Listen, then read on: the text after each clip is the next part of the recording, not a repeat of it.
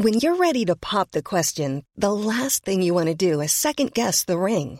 At Bluenile.com, you can design a one of a kind ring with the ease and convenience of shopping online. Choose your diamond and setting. When you find the one, you'll get it delivered right to your door. Go to Bluenile.com and use promo code LISTEN to get $50 off your purchase of $500 or more. That's code LISTEN at Bluenile.com for $50 off your purchase. Bluenile.com code LISTEN. Many of us have those stubborn pounds that seem impossible to lose, no matter how good we eat or how hard we work out. My solution is PlushCare. PlushCare is a leading telehealth provider with doctors who are there for you day and night to partner with you in your weight loss journey. They can prescribe FDA-approved weight loss medications like Wegovy and Zepbound for those who qualify. Plus, they accept most insurance plans. To get started, visit plushcare.com slash weight loss. That's plushcare.com slash weight loss. On this week's episode, we're back down south on the trail of little green men. We talk royalty, Eurovision, and Will solves the mystery of the exploding underpants. This is Mysteries of the Unexplained.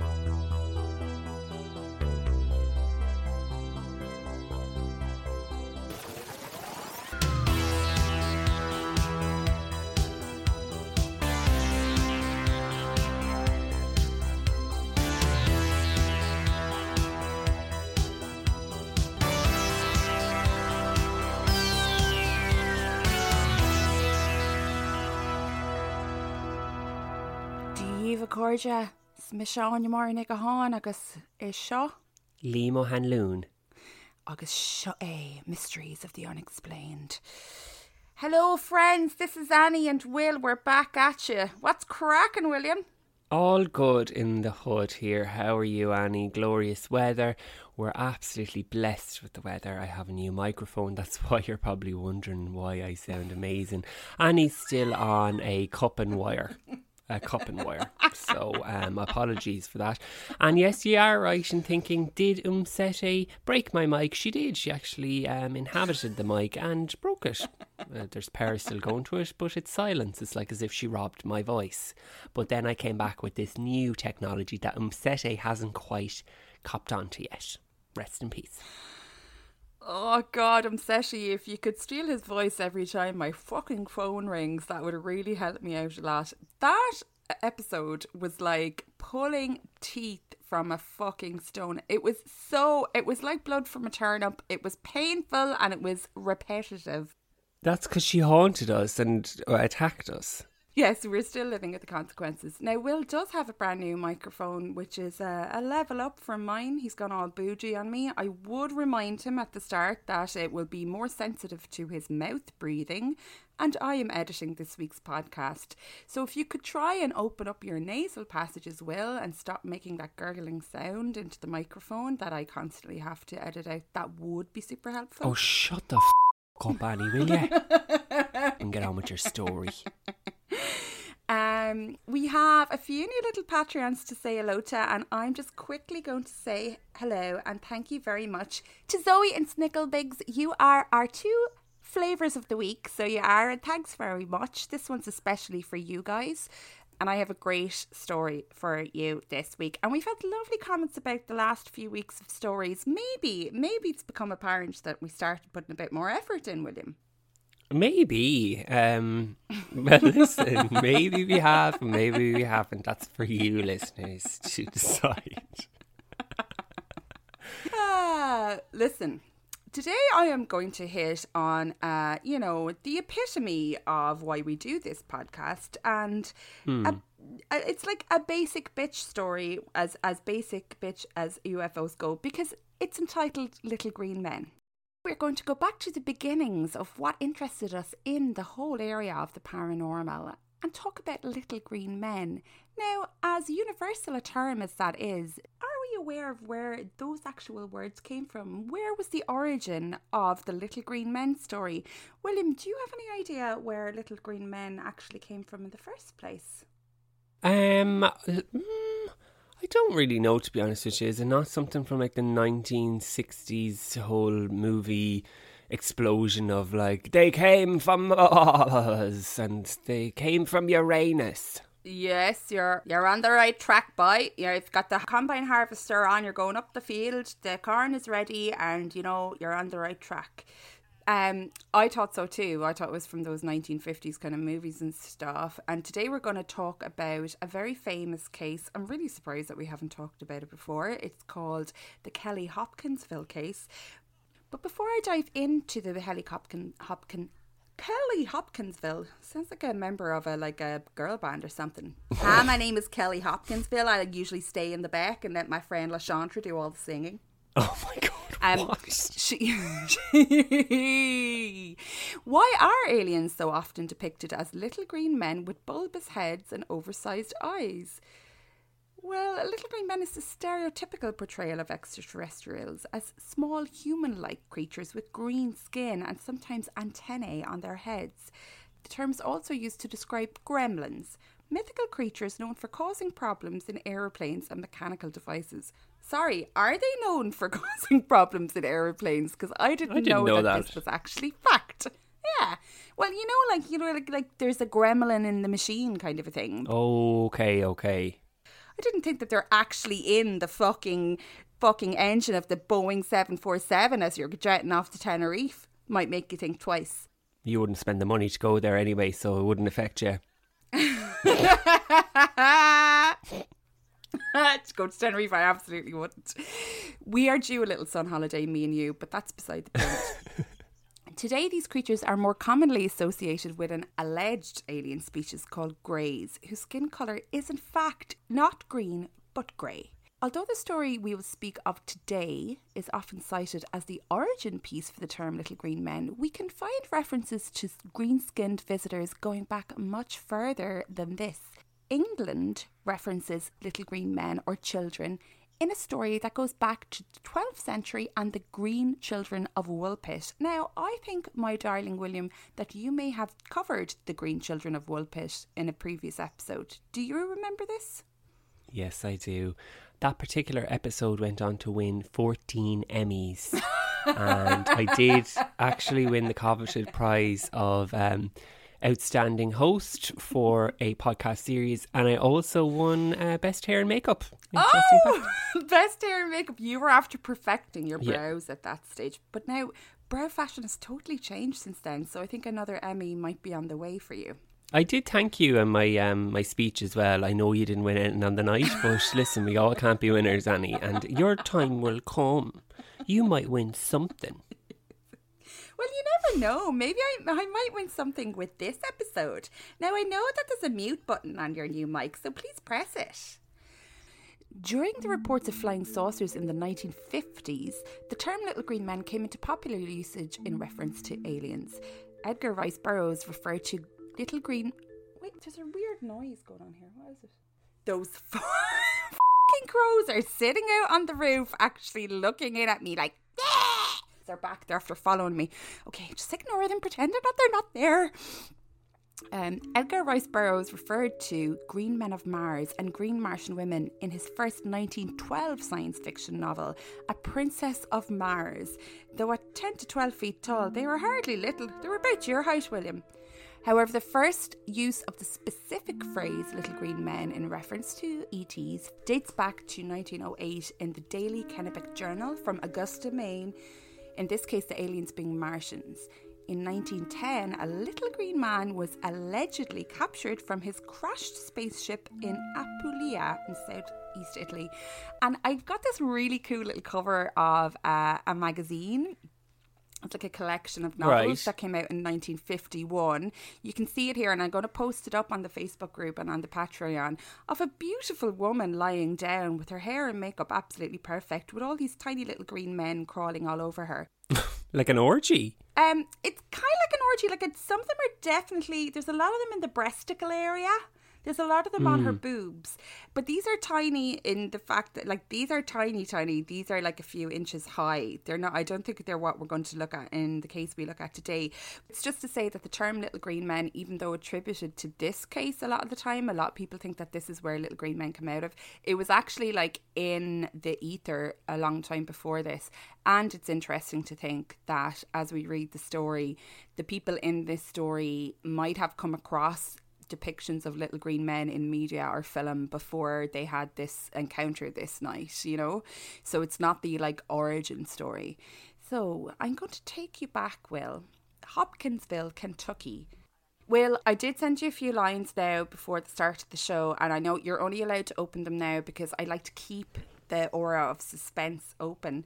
I think it's very exciting that this week we're actually in Kentucky, so we can use the southern voice that you always use because apparently you only have uh, American South and uh, Russia. They're the only two. So today we'll take the American South, if that's okay with you.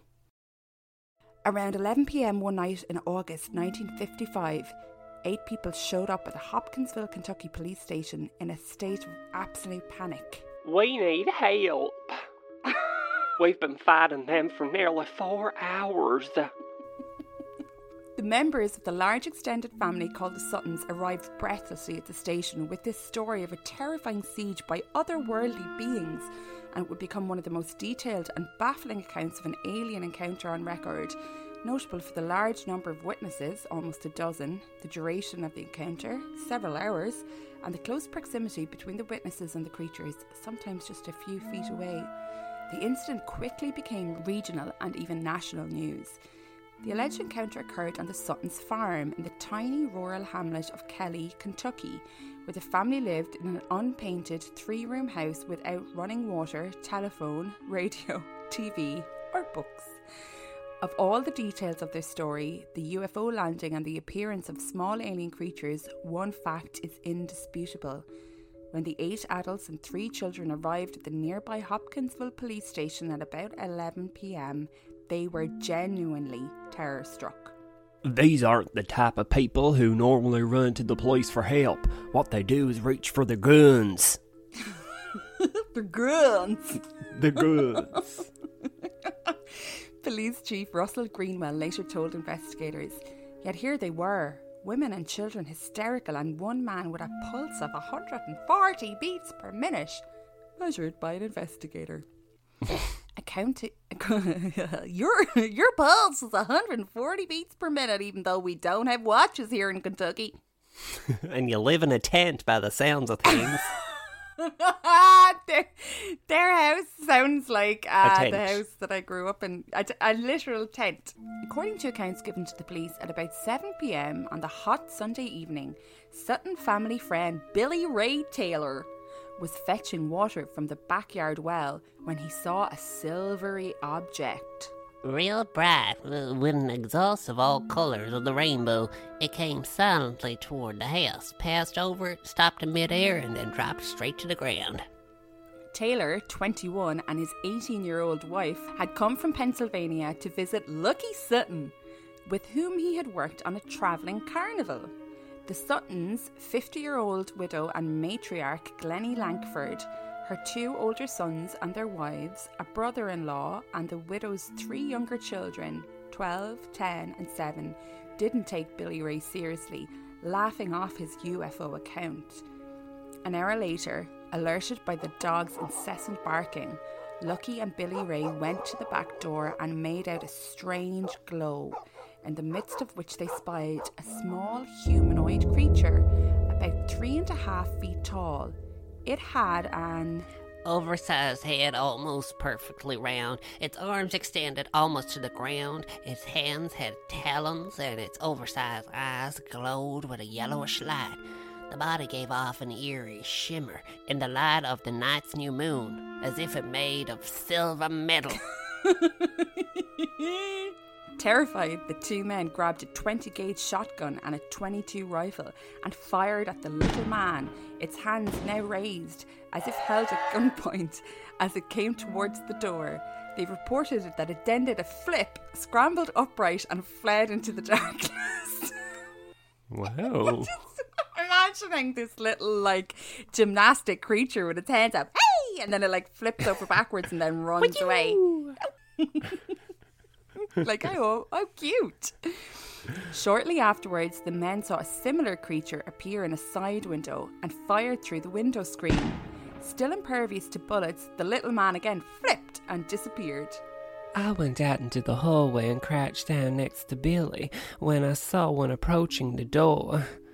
Mrs. Lankford told Isabel Davis, author of an extensive report called Close Encounter at Kelly and others of 1955. It looked like a five gallon gasoline can with a head on top and small legs.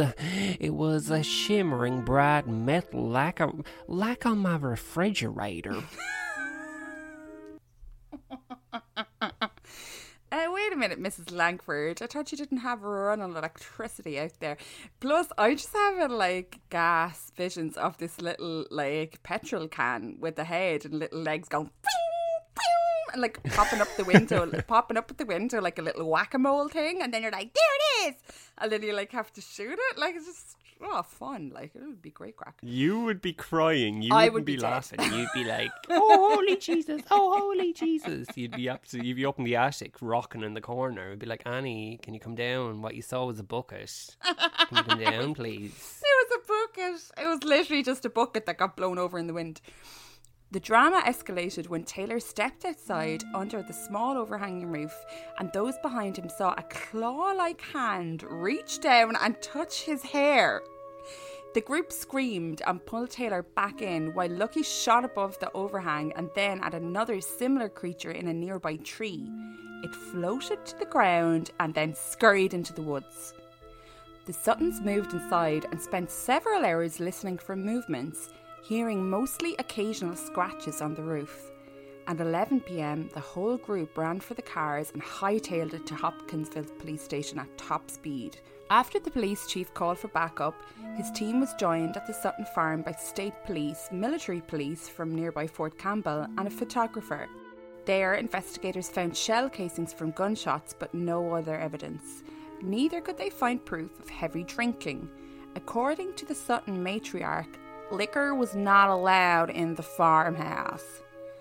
Once the police and others left though, the creatures returned between 2:30 a.m. and daybreak. Mrs. Lankford said she saw one glowing repeatedly by her bedside window, its claw-like hand on the screen. Ooh. Now, I'm going to uh, get you to scroll down to the bottom of this document to a, a little uh, photo fit of this creature, um, which was published in the paper. I just want you.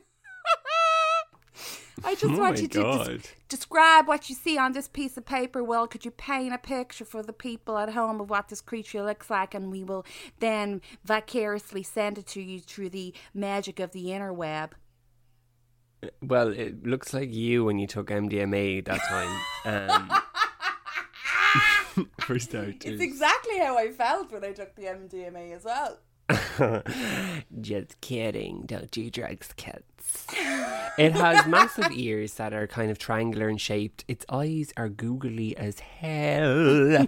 So one is facing west, the other is facing east. It has two little antennae, which I believe probably pick up 5G. And its nose looks like a penis. Kind of. Oh, we'll always fit the willy. Always with the willy. Its kind of expression on his face is a bit downtrodden, like he's kind of sick of your fucking shit. Hmm. Now, from the shoulders to the waist, he looks quite kind of hench, doesn't he? He looks like he kind of bait you, and then that tapers off into little sticks. Trade from the shoulders. Tapers off into to little sticks, and then the hands are again kind of disproportioned to the stick-like arms. They they look like they'd scratch the shit out of you. Now, in fairness, Oh, yeah. and interestingly Yeah. enough, his two legs just end in little stumps. They- eh, Yeah, and it says down at the bottom of it, feet circular, like suction cups, which Very is kind of gas because you could probably imagine them like running up the side of houses and stuff. Very, very strange. I really like this little this little note that they have here. Um, mouth, upper lip, tucked under lower lip. so he's got this kind of like underbite, like a little pug going on. Oh, okay. Maybe it was just a pug that was on steroids. Very like a pug. Yes, like a pug. it like really gas. And then underneath this, we also have another little creature that was from this was actually from another sighting in the States at around the same time. I think it was a few years later. I'll put the two of them up on the group and up on Patreon for you to see.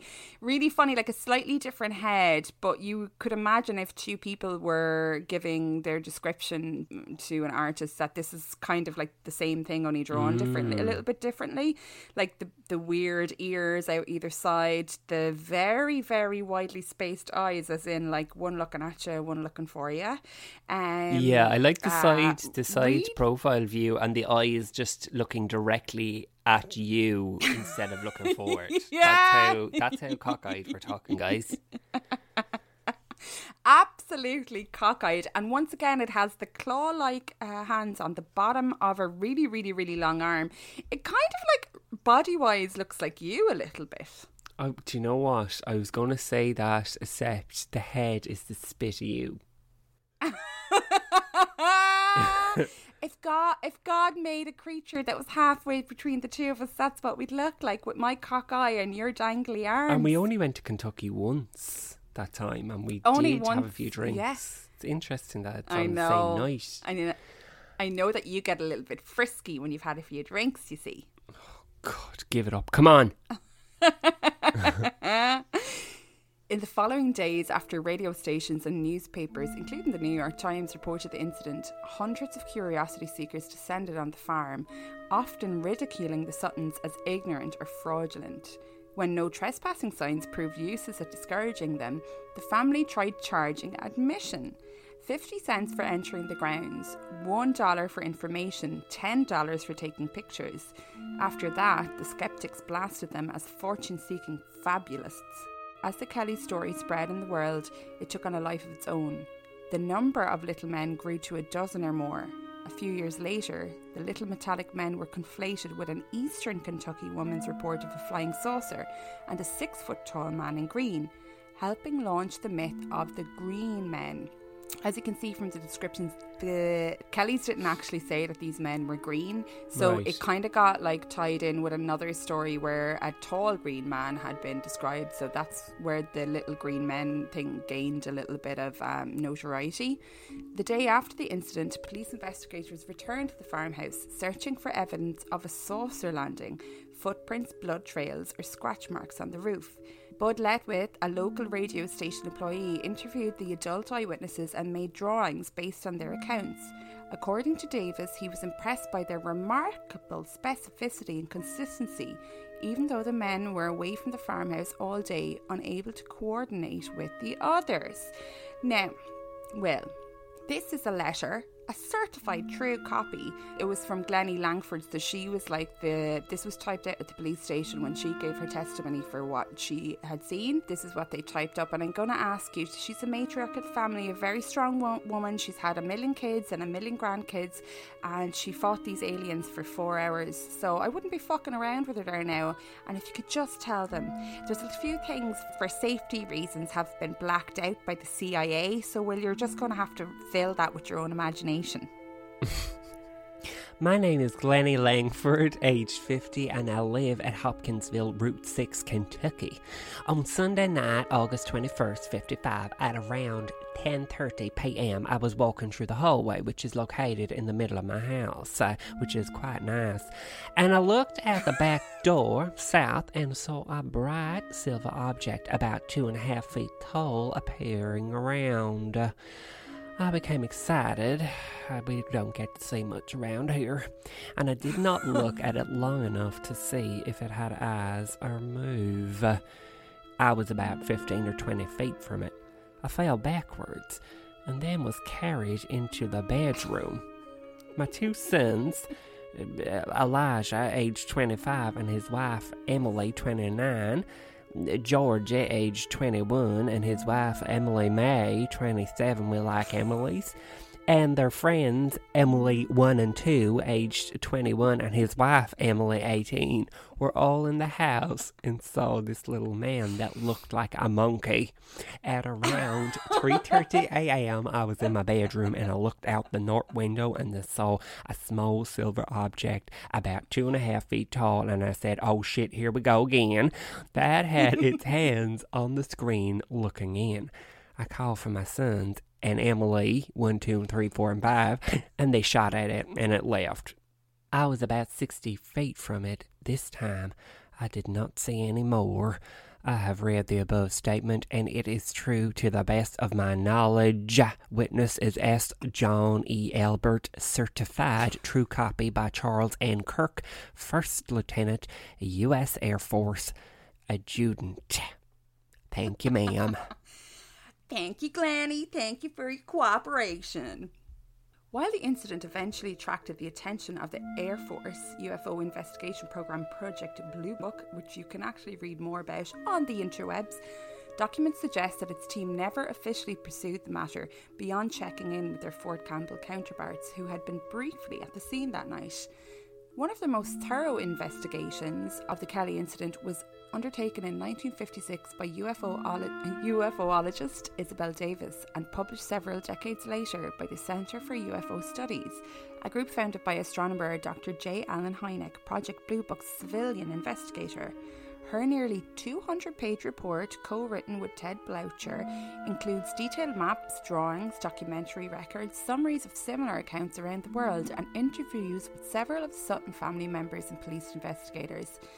Davis summarised the latter's concern about the lack of physical evidence, but to her reckoning, none of the possible explanations, a deliberate hoax, publicity play, group hallucinations, made any sense. While questions arose about whether the young men were exaggerating, possibly fueled by hidden stores of liquor, Davis's strong impression after meeting Mrs. Lankford was one of a sombre, no nonsense matriarch who abhorred the limelight and had no reason to lie. None of the witnesses, Davis noted, had any history of making preposterous allegations. Several witnesses had said that the beings floated through the trees and the sound of bullets striking them resembled the sound of bullets striking a metal bucket. Clark describes an odd luminous patch along a fence where one of the beings had been shot, and in the woods beyond, a green light whose source could not be determined. However, this description was consistent with foxfire, a bioluminescent fungus on decaying wood. So, this Isabel Davis's report and some of the other um, witness testimony of like bullets hitting metal were important when people tried to write it off as getting aliens confused with owls, which we will go on to speak about. Hmm. In 2006, Joe Nickell, Senior Research Fellow of the International Committee for Skeptical Inquiry and the self styled paranormal investigator, reviewed the evidence in an article entitled Siege of the Little Green Men. In it, he raised suspicion about what he called Billy Ray Taylor's embroidered testimony. He matched Taylor's UFO sighting with similar reports from that day, which suggested a small meteor in the vicinity. As for the little men, Nickell floated an explanation used for other alien encounters owls. In particular, the great horned owl, aka the hoot owl, has long wings that could be mistaken for arms, along with talons, yellow eyes, long ears, and a round head that might also match the little men description. As for their metallic shine, Nichols suggests they could have easily been reflecting moonlight. But while hoot owls are known to be active at dusk and extremely aggressive when defending their nest, some investigators question characterizations of the creatures as hostile. If the owl theory has some truth in it, their behaviour that night in Kelly appeared to simply be very out of the ordinary and curious, and nothing at all to do with little green men. Hoot hoot! I have some other descriptions of the little green men that appeared at Kelly Hopkinsville and some other places around the States, and how uh, the original descriptions of them might have morphed along the way into something like a little bit more fantastical. Um, but from what I'm seeing of those drawings of little green men, I don't think they look anything like fucking owls now. No, like, no. And as well as that, like, they said there was they were being attacked for four hours. Like an owl wouldn't re- relentlessly keep attacking you for four hours, and if it did, it was fucking gone demented. Let's put fucking let's call a spade a spade. As well as that, like fl- they'd fly off. It'd just be like, "See ya." Like it wouldn't just be. It wouldn't just be like, like you'd know. Yeah. And as that, if you were looking at something for four hours, you'd you'd be like, "Oh, it's a fucking owl." Like if something happened for two minutes, you'd just be like, "Oh, okay, I, that was weird. I don't know what the fuck it was." But if it's four hours, you'd be able to you'd be able to tell if it was something that you knew. Like you'd be able, like, come on. Although, although, in fairness, in fairness. This week on Weird Wednesday, we did have a man that thought that a UFO, that a tornado was a UFO. So Well, no, You it know, it wasn't can happen. absolutely verified. Now that that incident that happened to that man was, it was just like a theory. But um, I I would like to say whether these people were on fucking like moonshine or drugs or whatever fucking crack cocaine equivalent was in 1955, I can categorically state that it wasn't fucking owls. Like that's such a st- like these people are country people. They know what owls are like. Plus, an owl doesn't stay outside your bedroom with its little claw foot hanging onto the screen door, staring at you with a green glow coming off it, with like eyes on either side of its head, and then pop back up over the window. And then when you and and and do a backflip like a fucking Jackie Chan owl, do a backflip and then run run off into the woods. It would if the owl was me reincarnated and the person was Annie. Because I would be driven mental. I'd be like, revenge, revenge, these, revenge. ga- these, this poor house was having a game of like whack a mole. Like it's like a it's like a computer game where the little things mm. are like popping up at your window the whole time. And you're like, get it, and then you fire a bullet at it. Plus, do you not think there'd be a few feathers around the place if they were after consistently shooting at these owls for four hours? Not a feather was found, no blood, and they're a really bad shot.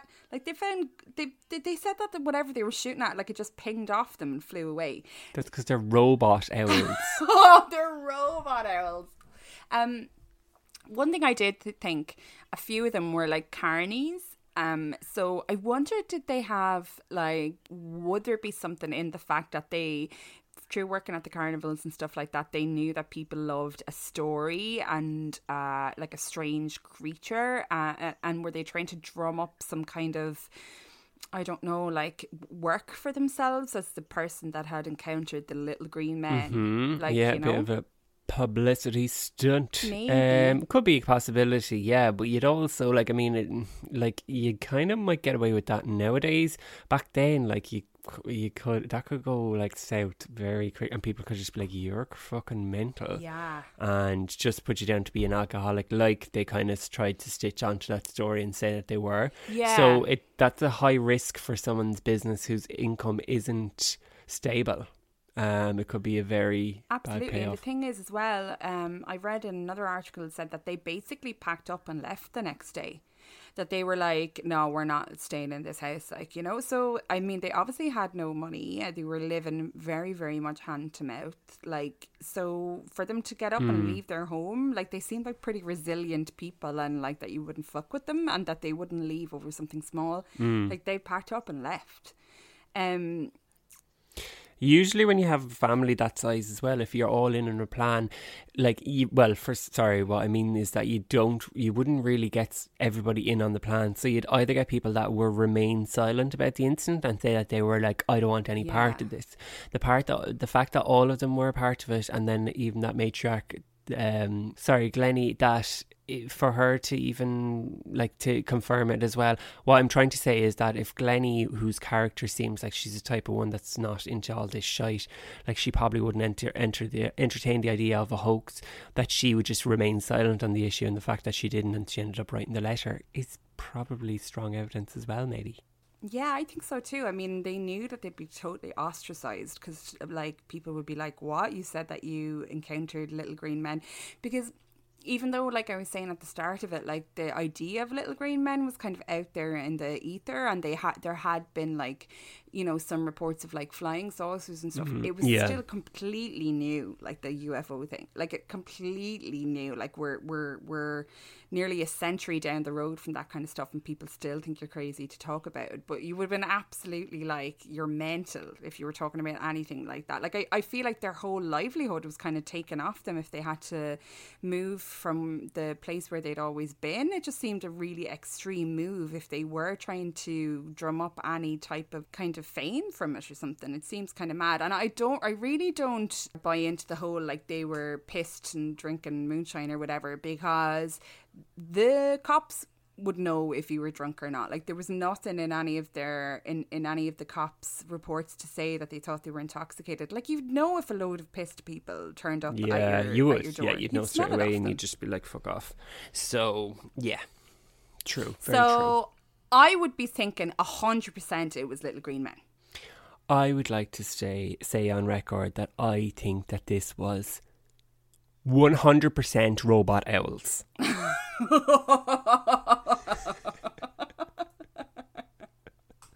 Well, Will, whatever about robot owls and whatever about little green men, I have to tell you this. People are so interested in you and your life, Will. People want to know what you ate for breakfast and what colour your underpants is, so let us quickly move on to. Hey there, Bobby. Ask Willie anything. That's me. Ready to pop the question? The jewelers at BlueNile.com have got sparkle down to a science with beautiful lab grown diamonds worthy of your most brilliant moments. Their lab grown diamonds are independently graded and guaranteed identical to natural diamonds, and they're ready to ship to your door. Go to BlueNile.com and use promo code LISTEN to get $50 off your purchase of $500 or more. That's code LISTEN at BlueNile.com for $50 off. BlueNile.com code LISTEN. Hiring for your small business? If you're not looking for professionals on LinkedIn, you're looking in the wrong place. That's like looking for your car keys in a fish tank.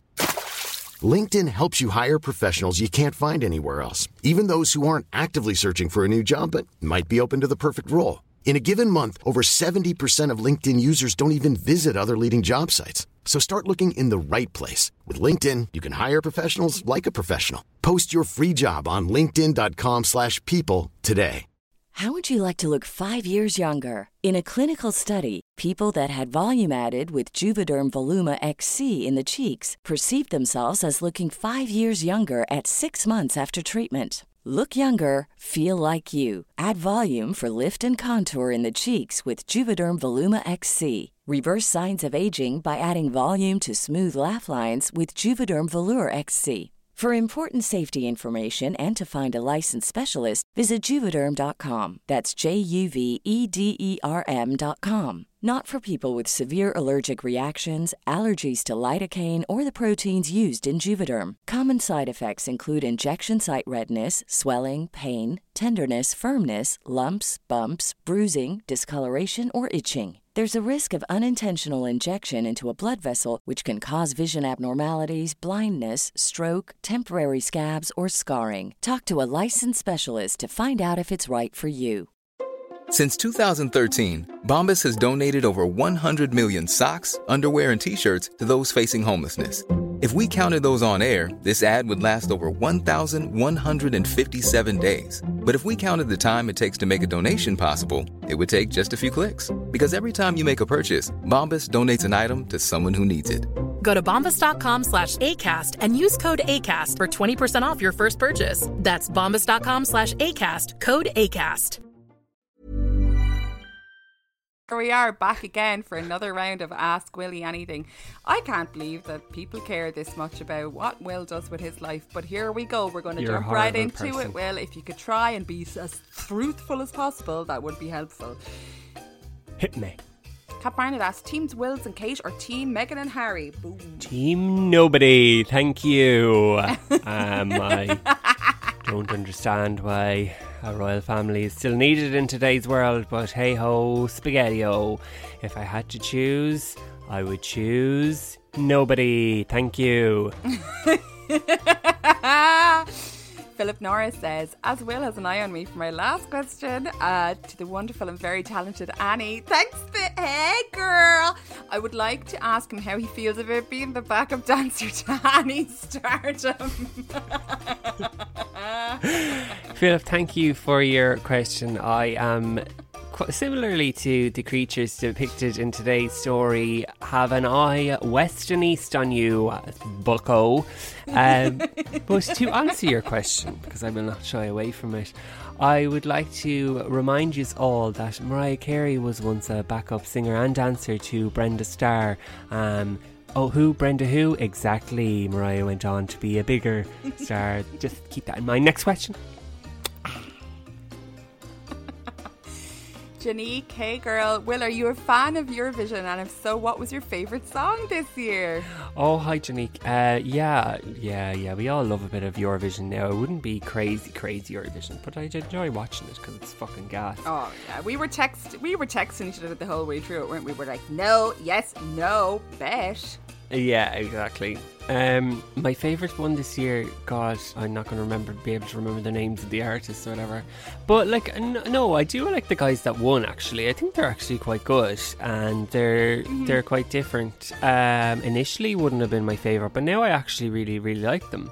And I'm always afraid to pronounce their name. The band is it Manis Manis Maniskin? Maniskin? Manskin, I think, and they have a new song in English out, and uh, Yeah. it's brilliant. And I'd just like to say, um, to butt in here and say it's been a great L year for Italy with the Euros and the Eurovision. Unbelievable. That's a worthwhile note to barge in on my section, but go on. okay, next question.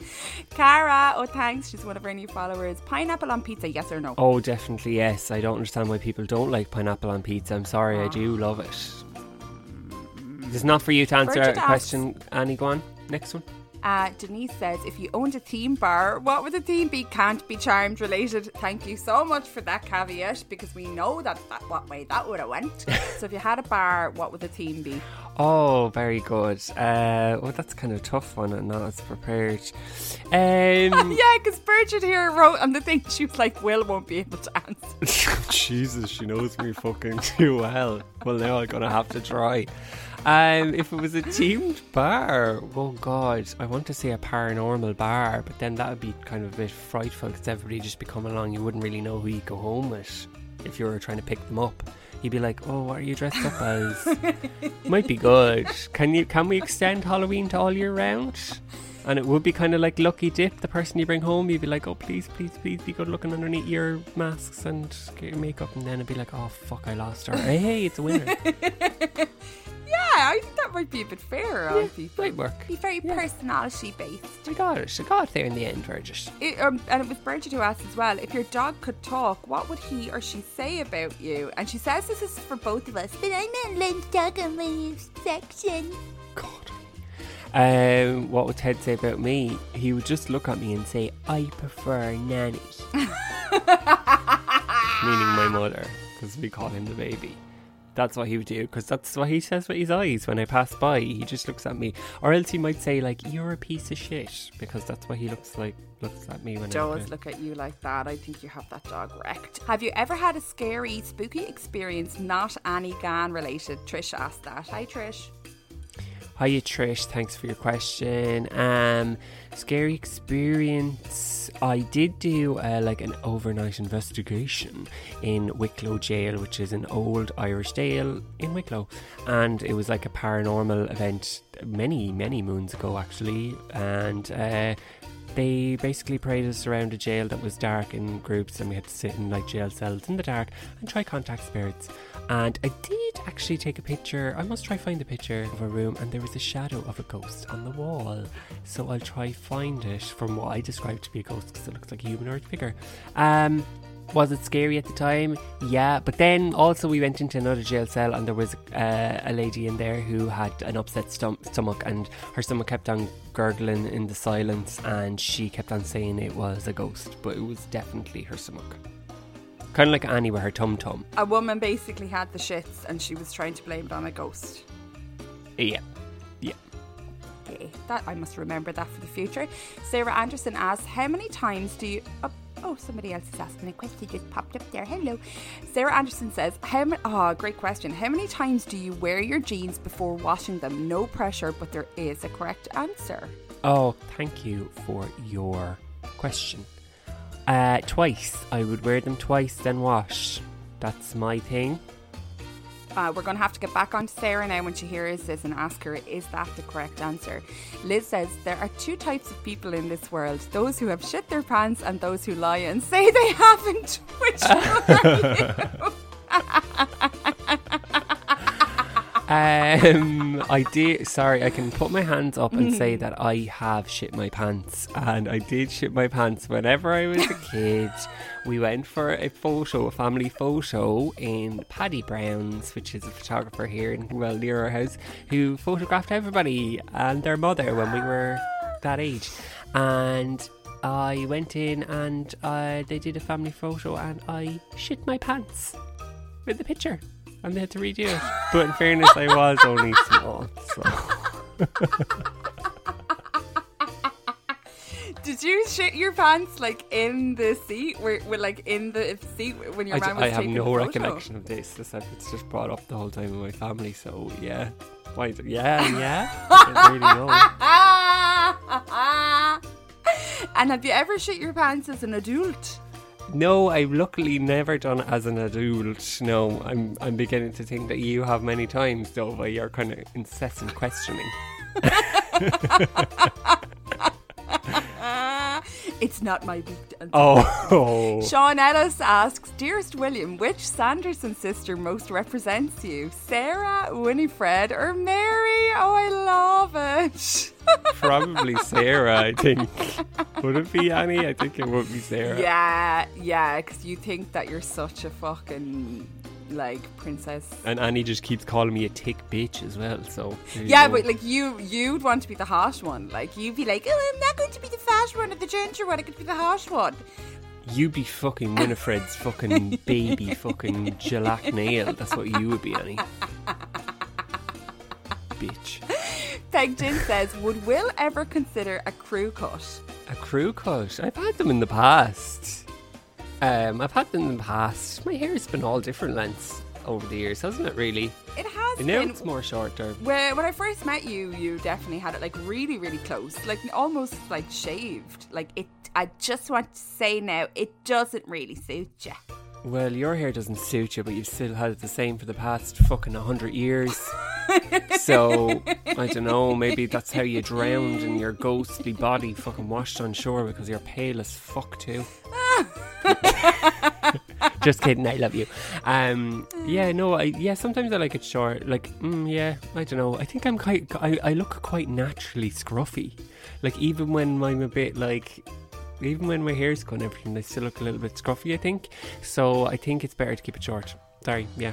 I would consider it. Absolutely scruffy. And I always remember you saying to me once, um, you're like, oh, I, you know, like if I was a girl, I would totally like have full face makeup and blow dried hair the whole time. And I was like, bitch, you fucking, no fucking way, would you? No Annie, fucking way. You would Annie. literally roll out of bed, fuck it up in a ball, and be out the door. Stop lying, it doesn't suit you. You're such Stop a- lying, Annie. You'll have to answer to God. You'll have to answer to him.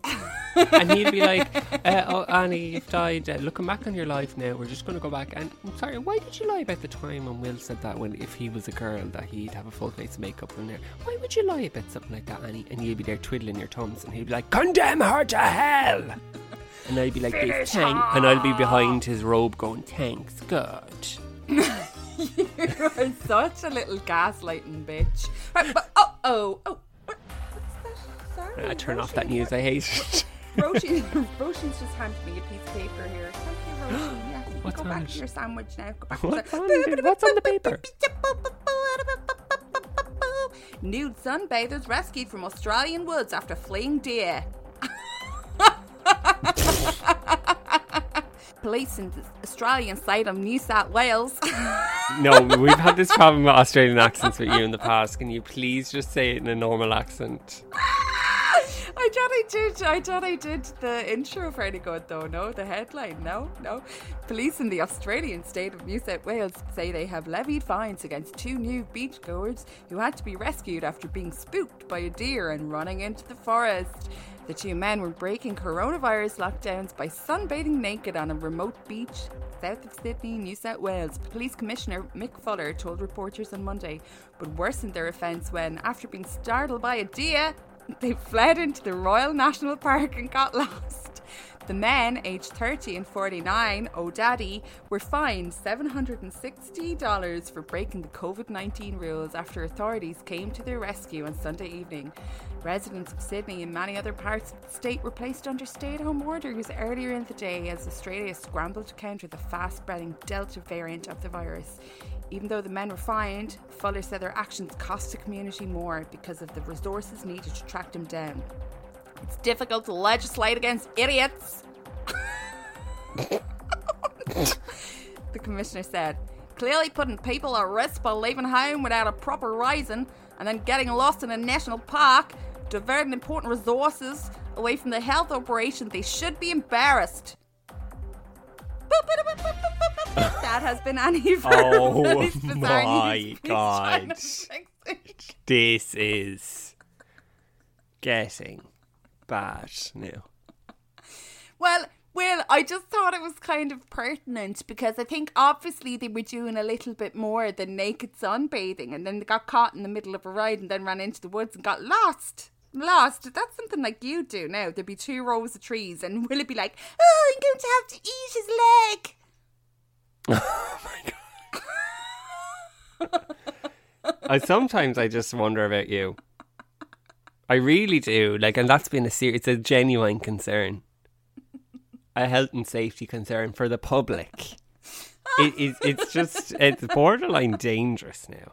The mental, the mental inner workings of your mind. Like I just think that the the cogs have like worn away. They're now slipping on each other. They're kind of like it's rusted. The noise it makes is this constantly and uh, like as well as that like i think it's a, it, there's constant error messages. It's like if you were a desktop computer it would just be full of pop-up messages saying please please die.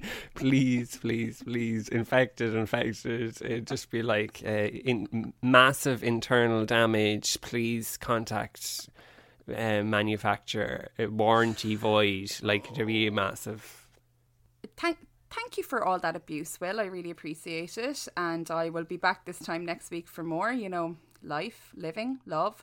Um, before we go, I would just like to say that we have a special request from one of our lovely little Patreons. Um, his name is Chris, and Will's going to tell you a little bit more about it there now. Go on there now, Will. Hi, Chris. So, Chris got in touch with us because he has started a non profit organisation, and I shall read out the message he sent to us. He said, Hi guys, first I'm super excited that there will be an extra episode each week. Yay! I hate to ask, but I'm wondering if you could help me with a little plug for my non profit organisation. To summarise, I lost my chocolate Labrador Gwen to cancer in September of 2020 at 15 years old. She had been with me since she was six weeks old, and it was a devastating blow. I've been in animal welfare organisations for over 20 years, but it wasn't until her death that I realised its gaping hole in healthcare needs for our pets. Basically, had I not been able to pay the $900 for testing, which would reveal her cancer, she would have died painful and quite frankly a messy death. There would have been no time to say goodbye, so I launched a non profit organisation called the Gwen Fund, which focuses on providing financial assistance for critical veterinary care, palliative care, end of life care, and aftercare. We are also compiling a list of grief counselling resources. I thought that you may be open to making a mention and guiding folks to our website and our social media pages. If you guys would like to support Chris, you can go to the website, which is www.thegwenfund.org, or you can look for him on Facebook, which is um, facebook.com forward slash the Gwen Fund. Or in Insta, it is at the Gwen Fund, so you can make a donation if you so wish to choose. I'll put all the links in the episode notes for you guys. That's great. Thanks so much, Chris, for getting in touch. And I think Thanks, um, Chris. we're both dog owners and lovers, and I know that a load of our Facebook fans and our Patreons are as well because they're always posting little pictures of their doggos, and it's just really hard to think that you wouldn't be able to have the money to help them when they're sick. Like it's Yeah. actually chronic, and I know especially Yeah, because the fees can be so high. Like, so high and i know in the states especially like it's just so ridiculously high like if your if your doggo gets sick. So um we yeah like we said we'd love to help. We'll put all that, that stuff on the facebook and instagram. The links will be there and in the show notes for this episode. And thanks so much chris and we wish you all the best with it. It's a great thing that you're doing. Um if you would like more from us guys, we are back on Wednesday with the Patreon episode, which is Motu Weird Wednesdays. Um, we are getting such a laugh out of doing the grinds my gear section. Like we've got a lot of Yeah, it's so angry people out there. so it's good to get these feelings out, it's though. good to talk, guys. It's good to talk. So if you've got something that really grinds your gears, you can send us a little message about it there on the Patreon thing, um, and we will try our best to get through them and read them on the show. I'm turning into fucking agony aunt, so I am. I am just directing people on how to live their lives. And as always, if you want to find us on Instagram, we're at Mysteries Pod. Me and Will went on the Chicker Chocker. Yes, we did. Have we ever felt so old and irrelevant? No, we haven't. But you can find us on TikTok at Motu Podcast. Yes, come and look at us and laugh at us if you wish and give us a follow. You can also join our super secret Facebook group, which is Mysteries of the Unexplained, where you can answer a little question of what was the book that terrorized Will and Annie as kids? And it was called Mysteries of the Unexplained. And if you don't know what we're talking about, you'd find out on our Patreon if you listen to seasons one to three of What the Fuck is in this book, which is a lot, po- lost podcast to time. Yes, we need to explain. We need to constantly explain our first incident to people because they're like, uh, they get confused. Because we did have a podcast called "What the Fuck Is in This Book," which is basically this podcast, but we had to change the name for legal reasons. Um, so that is there's so many episodes of um on the thing there. So if you do join up to Patreon soon, you can binge. You can binge till your life is fucking over on it. Um, well, um, I think that that's all I've got to say. You know what? I'm not able for this heat. I'm going to have to go crack a window open here and I'm going to have to edit your bitching out of all of this podcast. So I shall leave thee and love thee. We'll be back with more Motu Weird Wednesdays and Wednesdays and Will will be back with another episode of the main show next week. Until then, stay safe. We love you. Join us next week for more mysteries. Mysteries of the Of the Unexplained.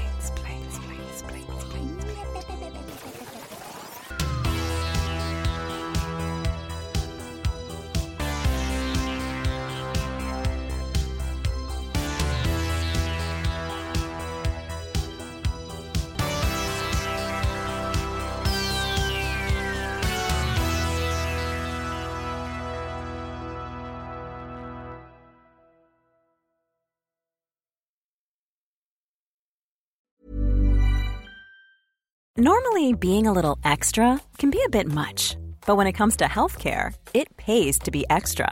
And United Healthcare makes it easy with Health Protector Guard fixed indemnity insurance plans. Underwritten by Golden Rule Insurance Company, they supplement your primary plan, helping you manage out of pocket costs without the usual requirements and restrictions like deductibles and enrollment periods. So when it comes to covering your medical bills, you can feel good about being a little extra. Visit uh1.com to find the Health Protector Guard plan for you. Hey, it's Danny Pellegrino from Everything Iconic. Ready to upgrade your style game without blowing your budget? Check out Quince. They've got all the good stuff shirts and polos, activewear, and fine leather goods, all at 50 to 80% less than other high end brands. And the best part? They're all about safe, ethical, and responsible manufacturing. Get that luxury vibe without the luxury price tag. Hit up quince.com slash upgrade for free shipping and 365 day returns on your next order. That's quince.com slash upgrade. Planning for your next trip?